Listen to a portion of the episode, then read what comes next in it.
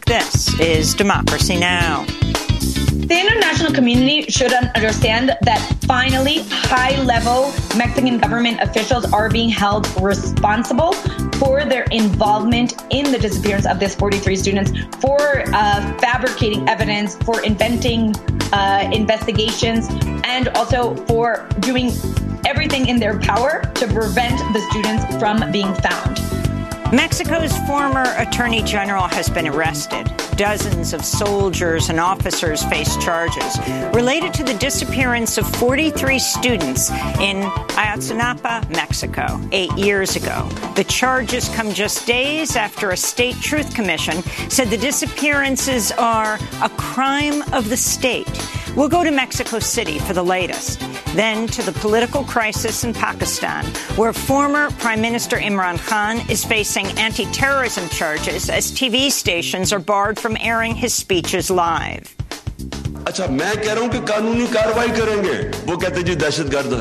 I had called to take legal action against them, the police officers and judicial magistrate, and the government registered a terrorism case against me. In the first place, they do the wrong thing. When we say we will take legal action, they register a case against me and take out an arrest warrant against me. What does this show? There is no rule of law in our country. We'll speak to Pakistani British historian and writer Tariq Ali about the charges against Imran Khan as well as the devastating floods in Pakistan, which have killed nearly 800 people over the past two months.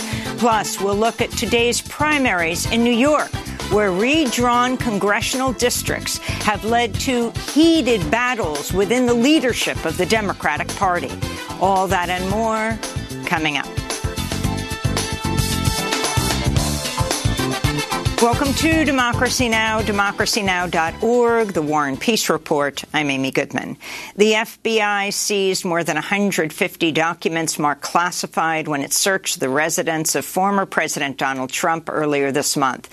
That's according to the New York Times, which reports the sheer number of top secret documents held by Trump ignited intense concern at the Justice Department and triggered the criminal investigation that led to the August 8th raid on Trump's Mar-a-Lago home.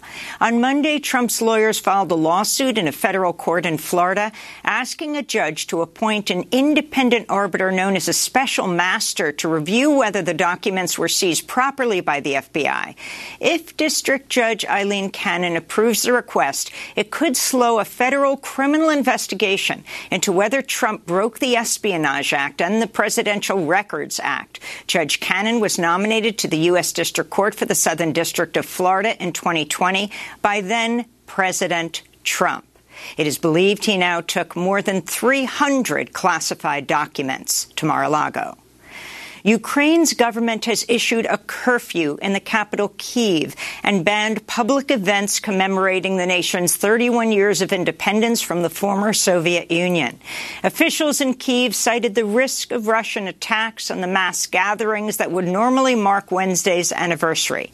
This comes as the U.S. State Department is warning U.S. nationals must leave Ukraine, saying it expects Russia to step up its attacks on Ukraine's civilian infrastructure and government buildings.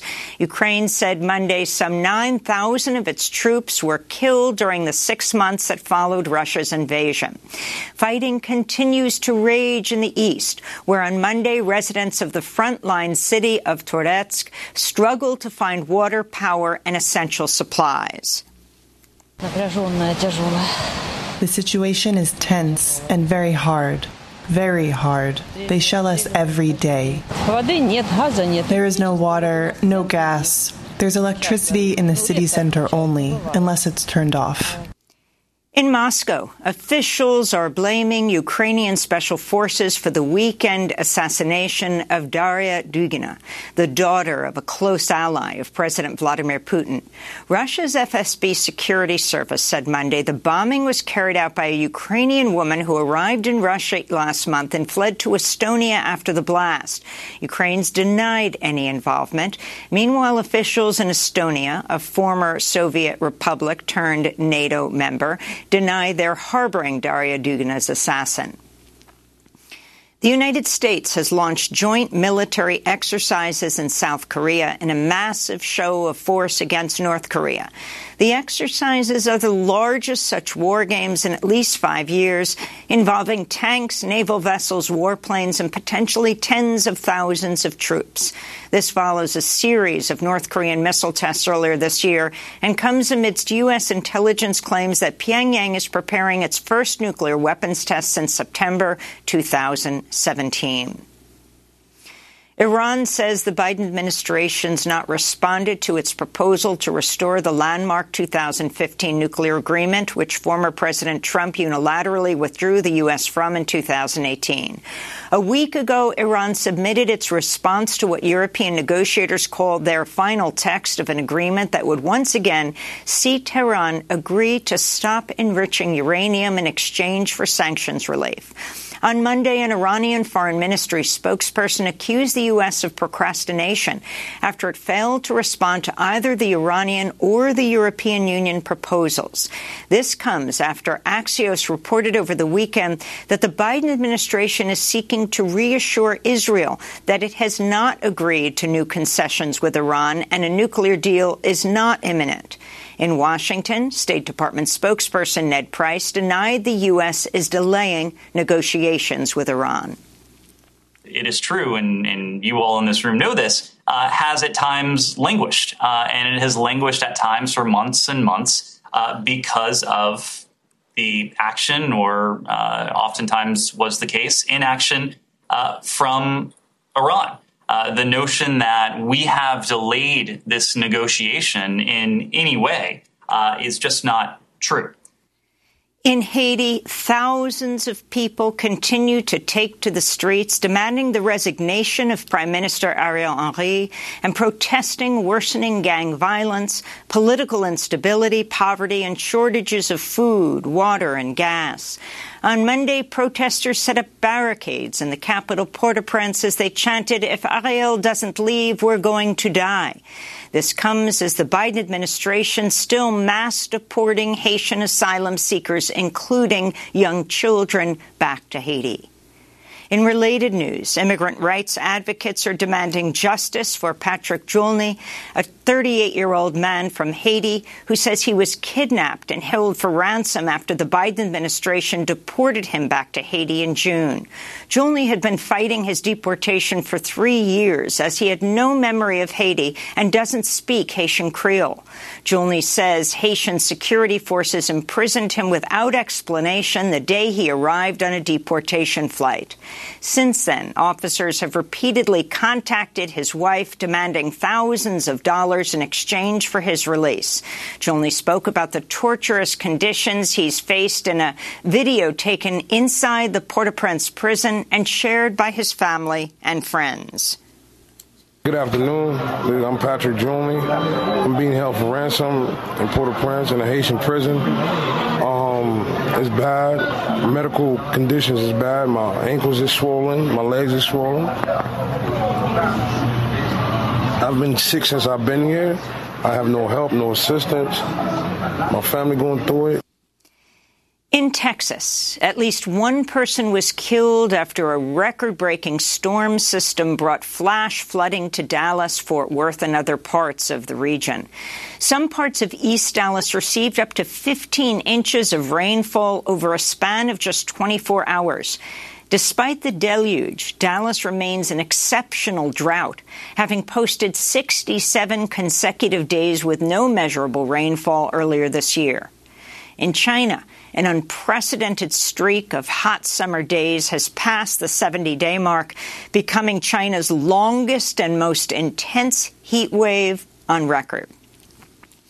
Pfizer and BioNTech have asked the FDA to approve a new version of its COVID-19 booster vaccine that targets mutated forms of the coronavirus. Pfizer's updated shot is based on both the original virus that first emerged in 2019, as well as the BA4 and BA5 Omicron subvariants that now account for nearly all U.S. cases. Pfizer submitted its application without completing a new clinical trial, meaning it's not clear whether the updated vaccine will provide more protection. mRNA vaccines produced by Pfizer and Moderna remain highly effective at preventing severe disease and death from COVID, but are much less effective at preventing infection and mild disease. Meanwhile, top U.S. infectious disease expert Dr. Anthony Fauci said Monday he'll retire in December after a career at the National Institutes of Health spanning more than half a century. In the 1980s, Dr. Fauci advised Ronald Reagan on the HIV AIDS pandemic. He has since advised six other presidents on disease, including Ebola, Zika, influenza, COVID 19, and monkeypox. New York's health department has confirmed the state's first case of monkeypox in a person under the age of 18. The reported case came from came as New York health officials announced plans to administer one-fifth doses of monkeypox vaccine in order to stretch supplies. On Monday, New York Governor Kathy Hochul called on the Biden administration to accelerate vaccine shipments to New York City, where over 90 percent of U.S. cases have been identified. They're dealing with severe supply chain shortages as well. Uh, they're not unnecessarily withholding this. They have an allocation. They'd like it to be more, but we're continuing to press. First in line, my hand is out, saying what more evidence do you need than the number of cases that we're seeing right here in New York, especially right here in New York City? On Monday, Wyoming's Department of Health said it had confirmed its first ever case of monkeypox, meaning the virus has now been detected in all 50 U.S. states. The U.S. has recorded over 15,000 cases, by far the highest toll in the world. In California, Governor Gavin Newsom has vetoed a bill that would have allowed Oakland, San Francisco, and Los Angeles to establish safe drug consumption and injection sites aimed at reducing the number of overdose deaths. Newsom claimed the sites would have brought a world of unintended consequences, but advocates have long said those facilities save lives and connect people to medical resources, including treatment for drug dependency and a conservative dark money group that's pushed a far right agenda in the U.S. judiciary received a record $1.6 billion in funding last year from an obscure Republican donor, the largest known donation to a political advocacy group in U.S. history. That's according to the New York Times, as well as a joint investigation by ProPublica and The Lever. The donor is Barry Seid, a 90 year old conservative industrialist from Chicago. Over the past two years, Seid funneled hundreds of millions of dollars through secretive transactions to a nonprofit led by Leonard Leo, the co-chair of the far-right Federalist Society, who's known as Donald Trump's Supreme Court whisperer. Leonard Leo has been instrumental in the rollback of federal voting rights and reproductive rights. Leo also directly helped select judges to be nominated to the Supreme Court, including Justices Amy Coney Barrett, Brett Kavanaugh, and Neil Gorsuch, and organized massive media campaigns to see them confirmed. And those are some of the headlines. This is Democracy Now!, democracynow.org, the War and Peace Report. I'm Amy Goodman in New York, joined by Democracy Now! co-host Juan Gonzalez in New Brunswick, New Jersey. Hi, Juan. Hi, Amy, and welcome to all of our listeners and viewers across the country and around the world. Well, Mexico's former attorney general has been arrested, and dozens of soldiers and police officers face charges related to the disappearance of 43 students at the Rural College for Teachers in Ayotzinapa eight years ago. Murillo Karam, who served as Mexico's attorney general from 2012 to 15, was arrested on Friday, a day after a truth commission formed by President Andres Manuel Lopez Obrador said the student's disappearance was a crime of the state. Mexican authorities also issued over 80 other arrest warrants. Those facing charges include 20 military commanders and troops who were from battalions in the city of Iguala. Charges have also been filed against local officials, police officers, and members of the drug cartel Guerreros Unidos. On Monday, the Mexican president, Lopez Obrador, described the disappearance of the 43 students as shameful and said the truth must be exposed. And I want to ask you, I know you already did, but I would like to ask everyone who has a chance and has access to the internet, search for the files. It is not in vain to read everything that happened, because this is one of the most shameful, pitiful, painful events in the recent history of our country, and we have to expose it so that it never happens again. We go now to Mexico City, where we're joined by Andalusia Knoll Soloff. She's an independent journalist, author of the graphic novel Vivos se los llevarán, or Taken Alive, about the, dis- the disappearance of the 43 students at the Teachers College. She's reported on the Ayotzinapa case since the students disappeared. Uh, Andalusia, welcome to Democracy Now! Start off by talking about what happened eight years ago and why this is such a historic moment in Mexico with the arrest of the former Attorney General and so many others. Thank you so much for having me on. Yes, this is one of the most horrible crimes that has happened in Mexican history. On September 26, 2014, a group of students from the Ayotzinapa Teachers School in Guerrero, Mexico were attacked uh, by police and members of organized crime in the city of Iguala Guerrero. And from that moment, it was unclear what happened to 43 of these students. Six people were murdered that night, um, including one person, Julio Cesar, who was found with his face ripped off on an, an abandoned road.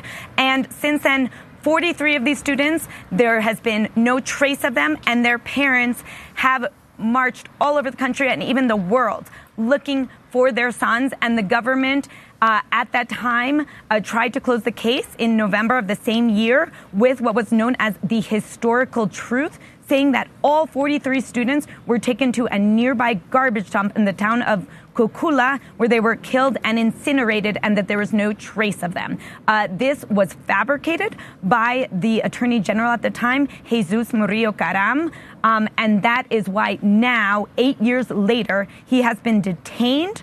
Um, for this fabrication of uh, the case and the historical truth, and for not investigating the disappearance of these students. Uh, Andalusia, when when uh, Lopez Obrador was running for president, he vowed one of his campaign pledges was to get to the bottom of what had happened in Ayotzinapa. Uh, how do you feel uh, that uh, he has fulfilled his his pledge until now, or or do we still have to wait, given the weaknesses of the Mexican judicial system, for actual convictions and sentences here? Yes, the president, uh, Lopez Obrador, has promised to the families that he would get to the bottom of this, and he really had a change in attitude uh, towards them. Uh, the former president Peña Nieto always, always, told them that they should just get over it.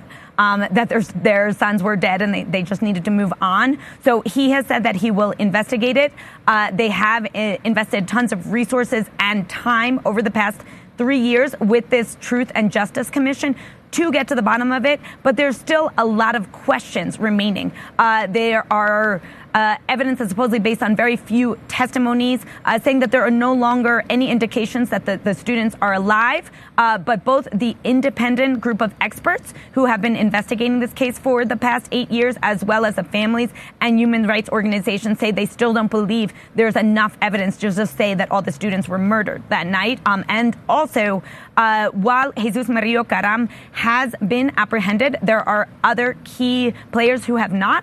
Tomas Zerón, who was the head of the criminal investigation, is in Israel being protected by the government of Israel, and Mexico has tried to extradite him. Uh, and it is seems that without him, it, they may never know may never know what happened. As well as last year, uh, the head of the army, uh, the General Salvador Cienfuegos, he was arrested in the United States and then uh, was accused of being involved in drug trafficking, was brought back to Mexico, and then he was not investigated in Mexico. So here with this investigation, if the army is being investigated, many are questioning why is the head of the army not being investigated, and also why is who was the president at the time, Peña Nieto, not being investigated. And in terms of the significance of a, a former Mexican attorney general uh, from the from the PRI party uh, uh, that uh, uh, the, was formerly in power, the significance of some such a high-ranking person actually being arrested, uh, in your in your view? Yes, this is historic that the Attorney General has been arrested. Uh, impunity is what reigns in Mexico. Uh, that is why there are so many violations of human rights. Um, and uh, ironically, the students were actually getting ready in, at that point in eight years ago to go honor a massacre from 1968 of students that has never been investigated. So that massacre was never investigated. And to the date, we don't know if a dozen people were murdered or a few hundred people were murdered.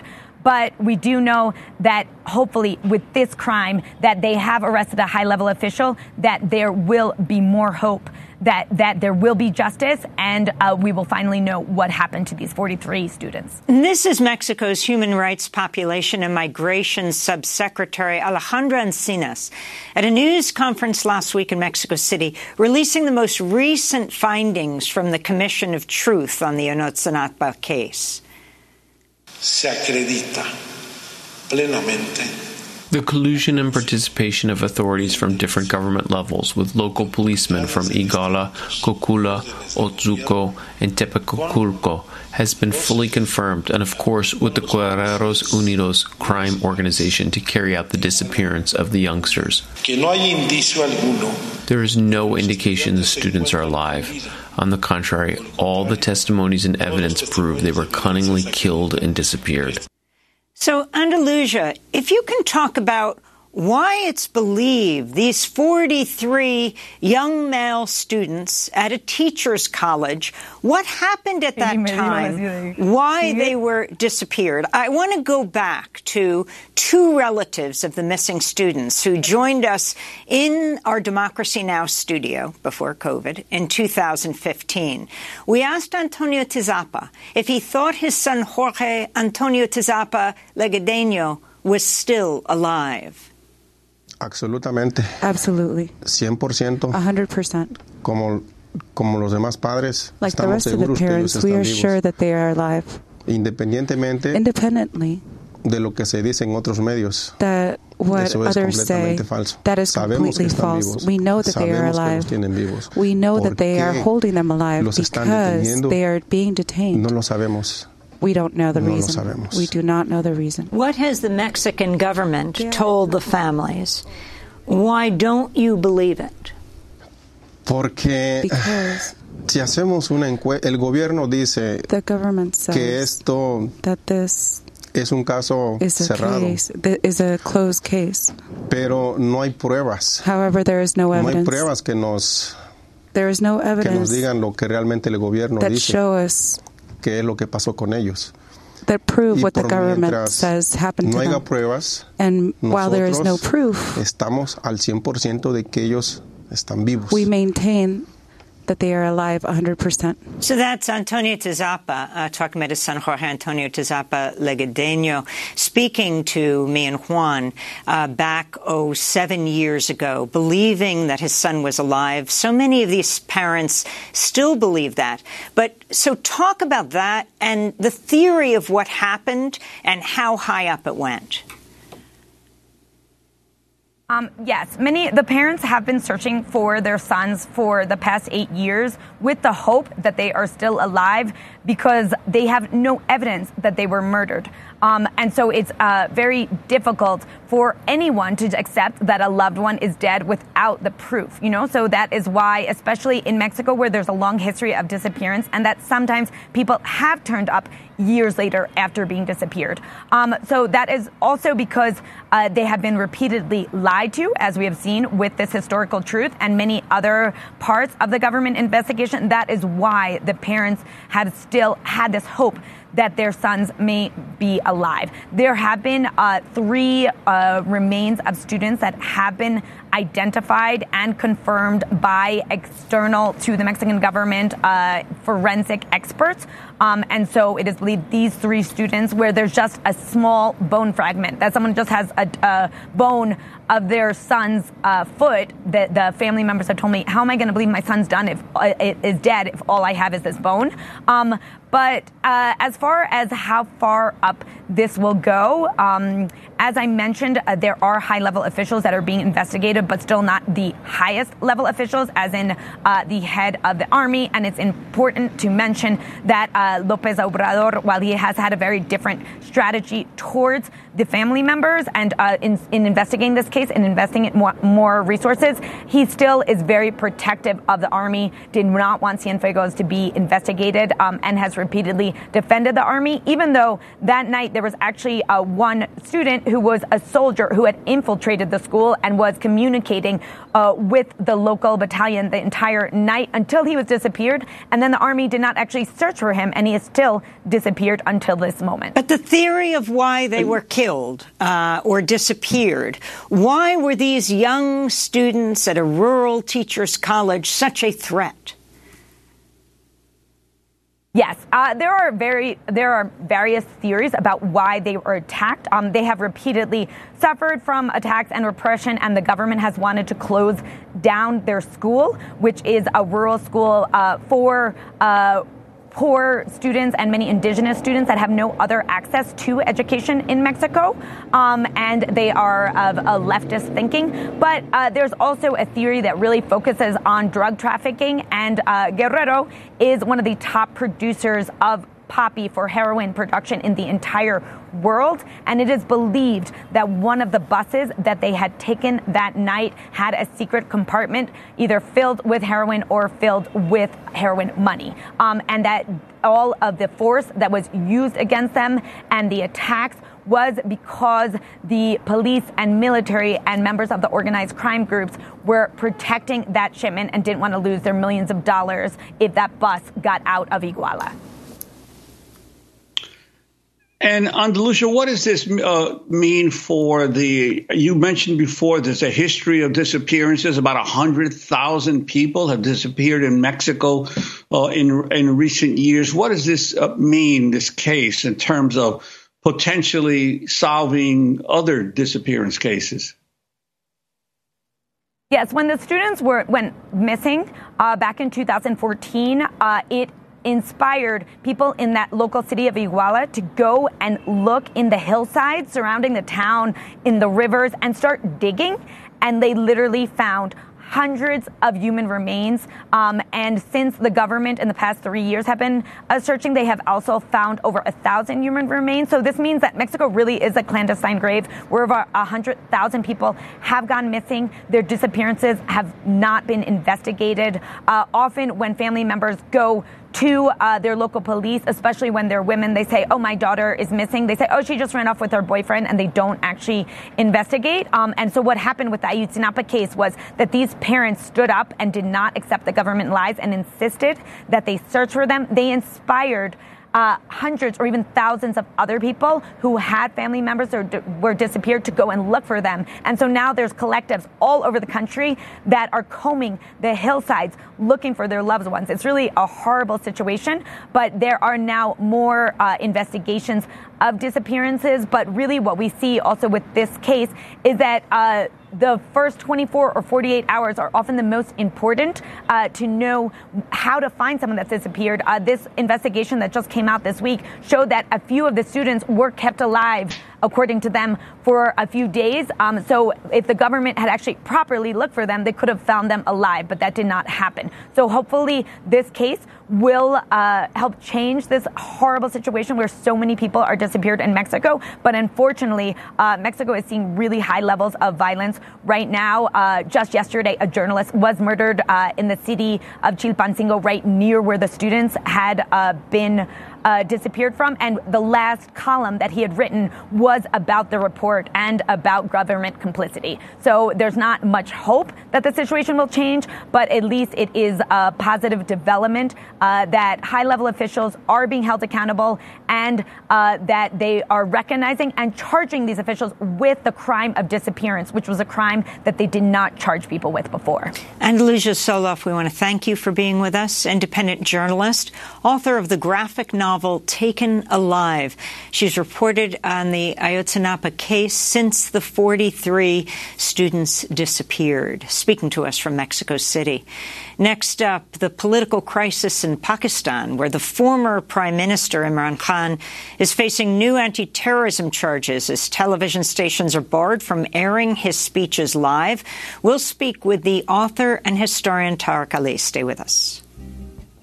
La masa, la masacre en Tlatelolco nunca habré, nunca habremos de olvidar. La masa, la masacre en Tlatelolco nunca habré, nunca habremos de olvidar. Dónde estuvo, donde estudiantes le dieron su vida, su vida a la libertad, donde estuvo, donde estudiantes le dieron su vida su vida la libertad. Que me voy, que me voy, que me voy, que me voy, que me voy, que me voy pa'l paredón, ya pare, ya parece que la llevo como espina, como espina en el talón, ya pare, ya parece que la llevo como espina, como espina en el talón.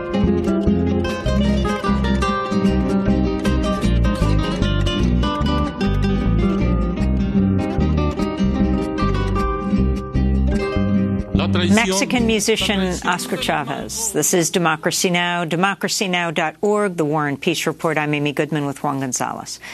We turn now to look at the political crisis in Pakistan, where the former Prime Minister Imran Khan has been charged under Pakistan's Anti-Terrorism Act. It's the latest escalation between the Pakistani state and Khan, who remains very popular following his ouster from, um, from office in April in what he described as a form of a U.S.-backed regime change. Khan has continued to hold major rallies across Pakistan, but over the weekend, Pakistani authorities banned TV stations from broadcasting his speeches live.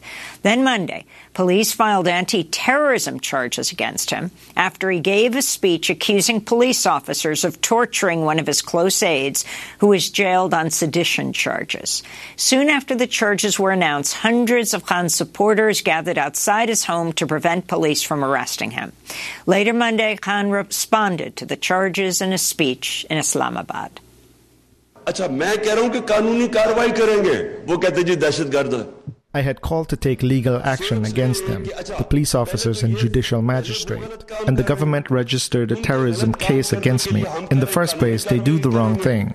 When we say we will take legal action, they register a case against me and take out an arrest warrant against me. What does this show? There is no rule of law in our country. So we're joined now in London by Tariq Ali, the Pakistani British historian, activist, filmmaker on the editorial committee of the New Left Review, author of many books, including Uprising in Pakistan, How to Bring Down a Dictatorship, which came out a few years ago, and Can Pakistan Survive? His latest book, Winston Churchill, His Times, His Crimes, we'll talk about on another show. And we're also talking about, uh, about this among, uh, in the midst of these massive floods of Pakistan, and we'll get to that in a minute. Tariq, talk about the significance of the terrorism charges against um, Imran Khan, who was ousted in what basically he calls U.S.-backed regime change. Well, Imran had annoyed the United States. There's absolutely no doubt about that. He had said uh, when Kabul fell, he said publicly as prime minister that the Americans made a huge mess in that country, and this is the result. Uh, then, after the Ukraine war was unleashed by Putin, uh, Imran was in Moscow that day. He didn't comment on it. He was just surprised it happened during his state visit. But he refused to back sanctions against Russia, and he was criticized for that. To which he replied, India is not backing the sanctions. Why don't you criticize them? China is not backing them. The bulk of the world Uh, third world is not uh, uh, backing them. Why pick on me? But he had be- become a nuisance. Whether the United States put too much into it, we don't know. But certainly the military, which is very dominant in Pakistani politics, must have thought that uh, to, to please the United States, better get rid of him. And there's no doubt that without military support for his removal, he wouldn't have been ousted. Now, what they thought or what they assumed was that Imran would lose all popularity because his government had made many mistakes. There was talk of corruption uh, by his wife, etc., etc. Then something happened in July which shook the establishment, which is that in the most populous and important province in the country, important in terms of power, um, uh, the Punjab, uh, there were 20 by elections for parliamentary seats. And Imran won 15 of them. He could have won another two had his party been better organized. So that showed that support from him if it had evaporated, was coming back because people were just shocked uh, by the government that had replaced him. Um, and that, I think, also gave Imran a lot of hope that he could win the next uh, general elections uh, quite easily. And he went on a grand tour of the country, of which there were two prongs. The military has put corrupt politicians in power and the United States has organized a regime change. And one of the biggest chants on all these demonstrations, which had hundreds of thousands of people on them, was uh, he who is a friend of the United States is a traitor, a traitor. That was the big chant and a very popular chant uh, at the time. So he's no doubt built himself up again. And I think it's that event Amy, in July of showing popular support via elections when he isn't even in power. Uh, that worried them. So they've been waging a campaign against him. Arresting him under the anti terrorism laws is truly grotesque. He's attacked judges in the past. Uh, he was attacking some of the judicial authorities in his speech the other day. If you want to arrest him, you have you can accuse him of contempt of court, so he can go and fight against that, and we'll see who wins uh, and in which court. Um, but instead, they've arrested him under the terrorism laws, which is a bit worrying that if the aim is to keep him out of the next elections because of the so called terrorism charges, uh, that will create more havoc in the country. He's not too worried at the moment. And Tariq, I, I wanted to ask you, given these uh, given the massive uh, protests that have that have erupted in support of him, and uh, is it your sense that even people who may have been opposed to Imran Khan are unifying behind him against the political and military establishment of the country. Uh, after all, and and the potential for continued disruption in a in a country that's the fifth largest country in the world in terms of population. Yeah, I think they are worried. And I think Imran made a very significant remark in his speech over the weekend. He said, Don't forget listen to the bells that are tolling in Sri Lanka, where there was a mass uprising which occupied the uh, presidential palace and resulted in the president fleeing uh, and a, a, few changes uh, set into motion. He said, We are not going down that route, but we want new elections and we want them soon. Now, when they took power, the new government said we'd try and have elections in September, October. Now they've postponed these elections till August next year. And Juan, you have to understand that at the same time, the new government's uh, deal with the IMF has meant huge price rises in the country. There are many people now who cannot afford to buy the staple foods of the country. It's become too expensive. The price of gas has shot up. So for the poor who already have little electricity, it's a total trauma. And people, of course, blame the new government because this is the government that did the deal with the IMF. And the economic situation in the country is extremely precarious. And this has also boosted Imran's uh, uh popularity without any doubt. I mean, the talk is that were there an election to be held within the next four months, he would sweep the country. And you mentioned the, the, the, role of the military in uh, Pakistani politics. What was the military's relationship to Imran before uh, this crisis erupted, before his ouster uh, uh, as prime minister? Well, they approved him coming to power. There's no doubt about that. I mean, it may be embarrassing both for him and them now in the present situation in the country.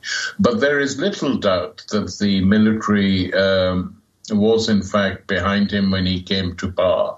Uh, but like other politicians, he's uh, used his his power and built up a huge base for himself in the country, which was formerly restricted to the regime, the Pakhtunkhwa regime, government elected government uh, in the northern part of the country on the border with Afghanistan, but is now spreading. Uh, even to parts of uh, Karachi, and the Punjab now seems to be a stronghold, one of the PTI's, Imran's party's main strongholds. So the military and political establishment isn't having it uh, their way. I mean, they thought they could create a new stability with the Sharif brothers.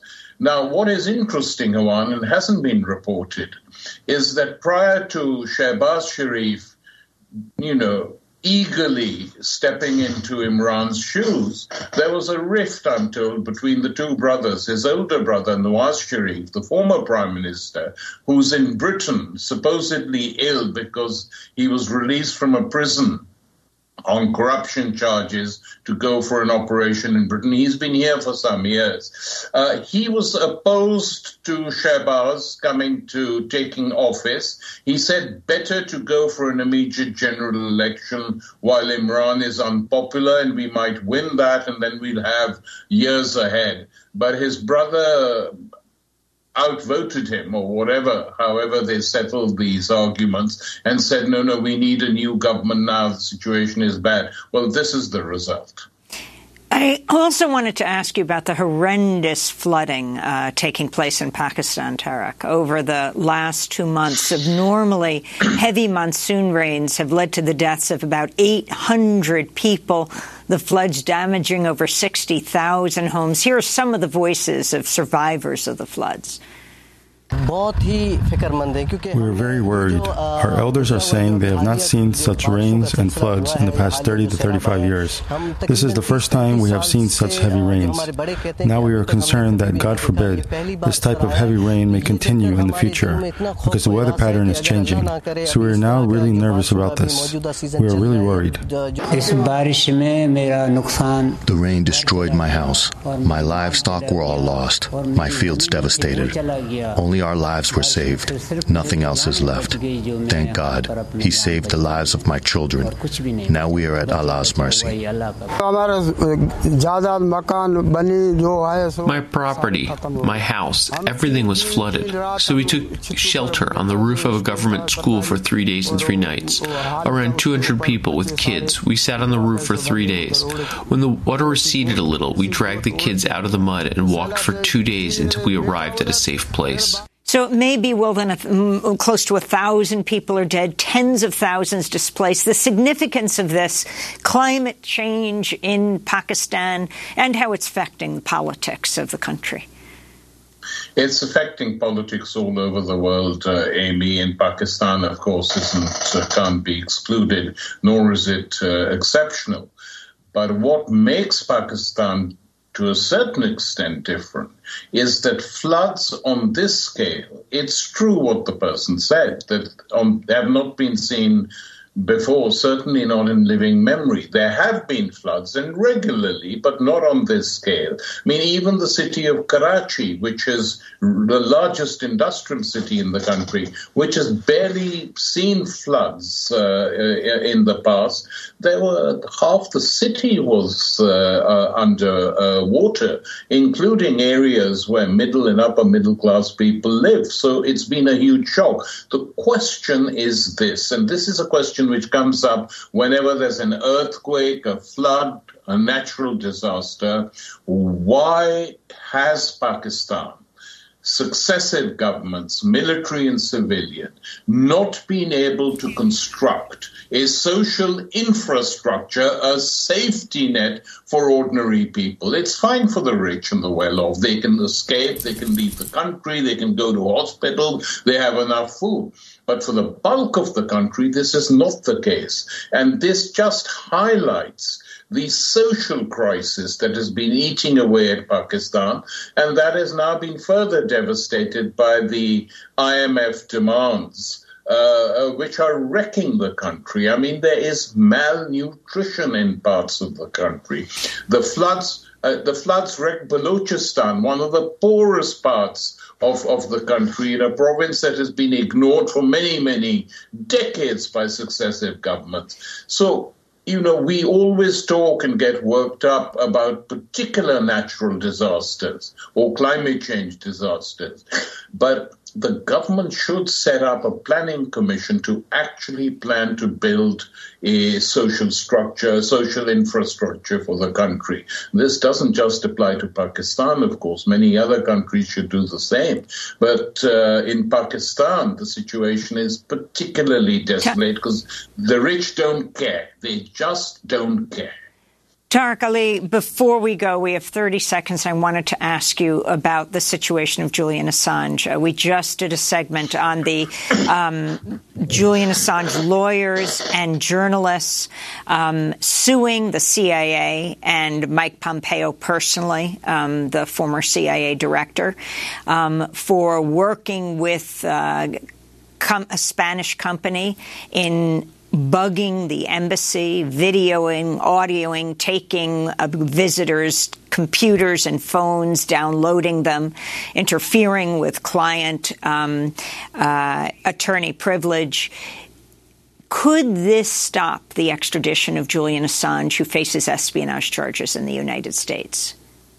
Well, it should, Amy. That's the first answer.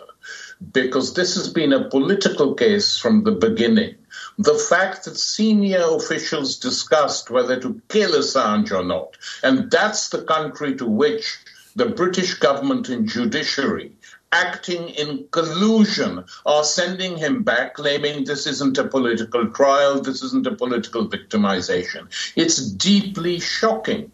Well, I hope that this trial uh, brings uh, some more fact forward and some action is taken because this extradition really should be stopped. We're all trying.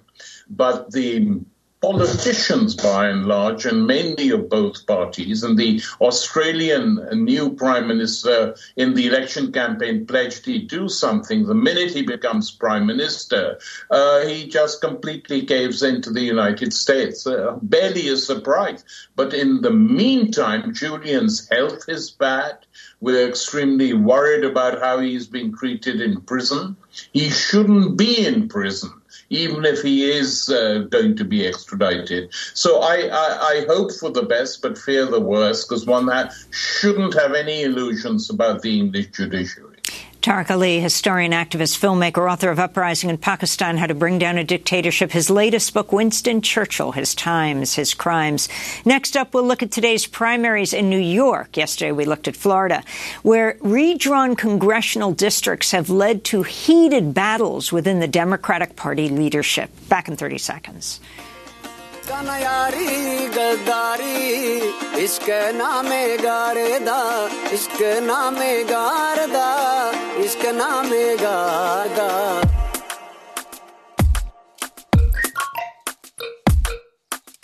Ishki फकीरानी, पीरों मुरीदानी, Ishki वलियानी खुदाए खलीलानी, Ishq पिड़ा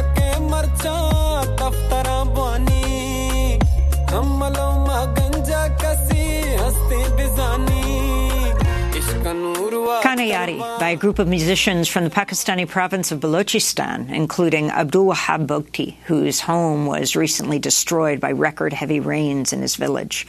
This is Democracy Now! I'm Amy Goodman with Juan Gonzalez. Today, Florida, Oklahoma, New York have primary elections. We're focusing on New York, where the primary comes after a court-appointed special master drew a new congressional map after New York's top court rejected a previous new map it said was illegally gerrymandered to favor Democrats. One closely watched race is in the redrawn Congressional District 10 in New York City, which still leans heavily Democrat. The race crowded with several progressives running, including Congressmember Mondaire Jones, who's endorsed by House Speaker Nancy Pelosi, New York Assemblymember Yuh-Line Niou, and New York City Councilwoman Carlina Rivera. Also running is Dan Goldman, who served as a federal prosecutor in former President Trump's first impeachment trial. He opposes court reform, student debt cancellation, and Medicare for all, and has a spotty record on a support for abortion rights.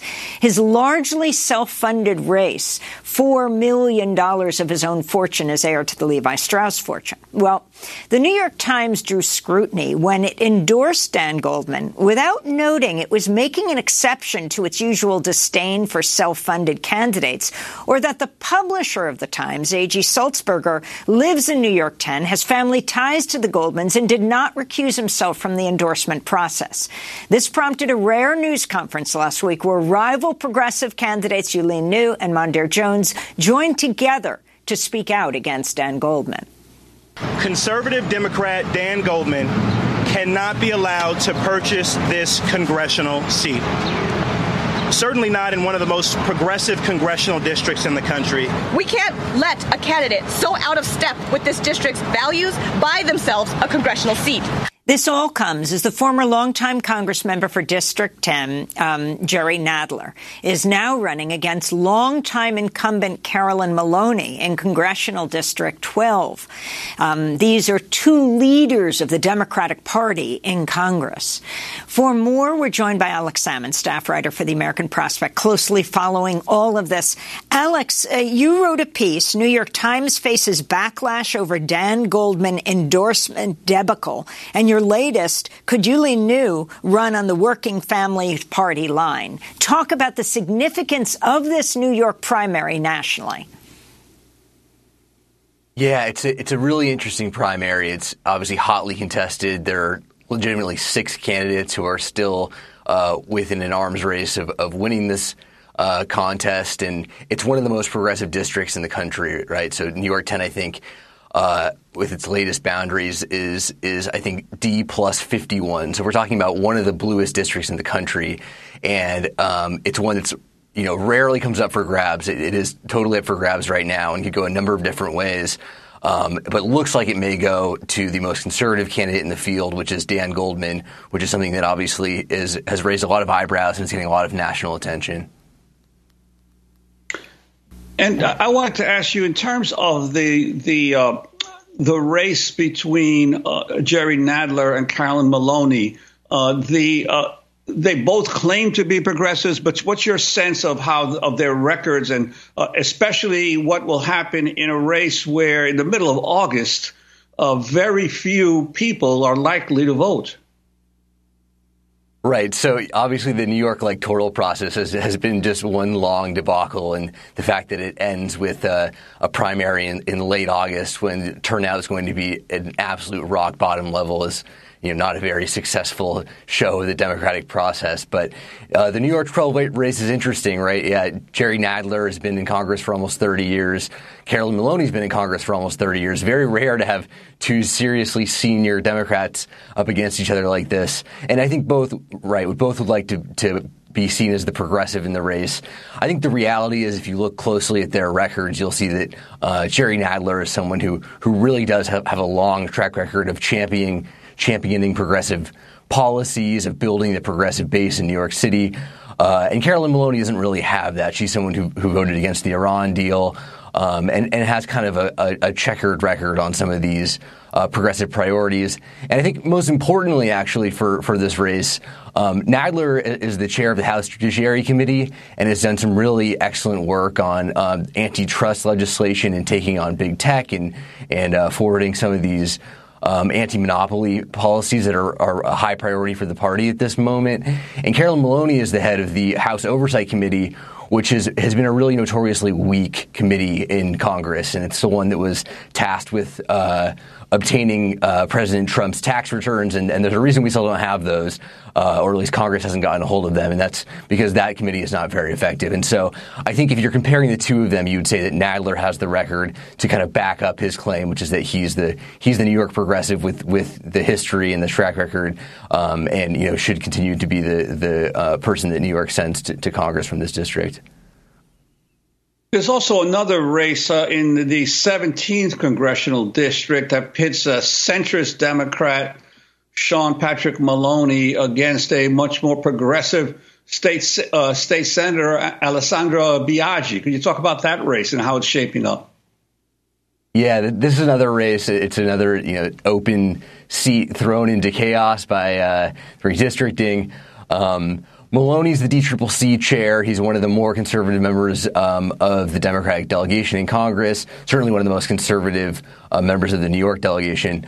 Um, and, you know, he has a high, obviously, a leadership position in that he runs DCCC, but he's got a pretty uh, mixed record on, on climate and, and the environment. He, he was, you know, closely involved with a, with a fossil fuel plant up in his district that a number of activists were, you know, strongly against, and that actually New York State uh, decided was, you know, uh, in violation of environmental rules in the state. And he has a he has a, a progressive challenger in Alessandro Biaggi. Um, uh, Maloney's backed by um, the Democratic Majority for Israel PAC, which is one of the huge money super PACs that's affiliated with AIPAC that has really taken over the Democratic primary process, especially in this cycle. They've spent uh, millions of dollars in these races to, um, you know, protect more conservative candidates and, and, ensure that they get elected again. Uh, Biaggi is obviously a progressive, has a, has a track record um, on progressive issues, but is facing a serious uphill battle because Maloney has so much more money. Um, obviously, has the uh, the incumbency of, of having you know being a current member in Congress and having a leadership position, and so it's a battle to be closely watched. Again, it's one I think progressives would really, would really like to win. Um, Maloney made a lot of enemies also by choosing to run in, in 17 when he could have run in 18, uh, where he currently is.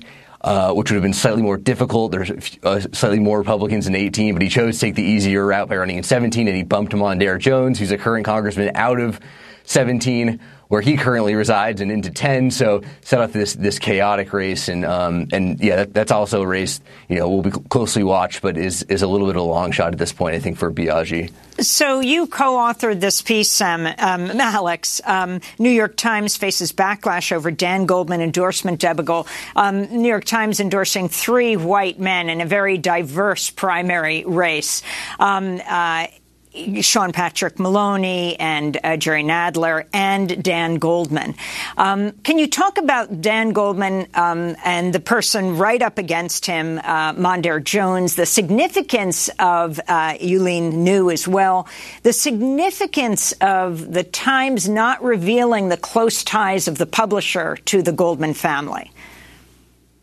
Yeah, absolutely. It's, there are a lot of irregularities actually in this endorsement, and, and in the header, you'll if you read the endorsement, it says that these three races could decide whether Democrats or Republicans hold the House um, starting next year, and and that's just not true. All three races are safe Democratic races, and there's really no way the Republicans are going to win any of those three seats. So it kind of steps off on this kind of you know this just inaccurate description of of the political climate in New York and, and these elections, and and the race in particular in ten is fascinating because right the uh, the endorsement if you read it, you know, speaks glowingly of Mondaire Jones.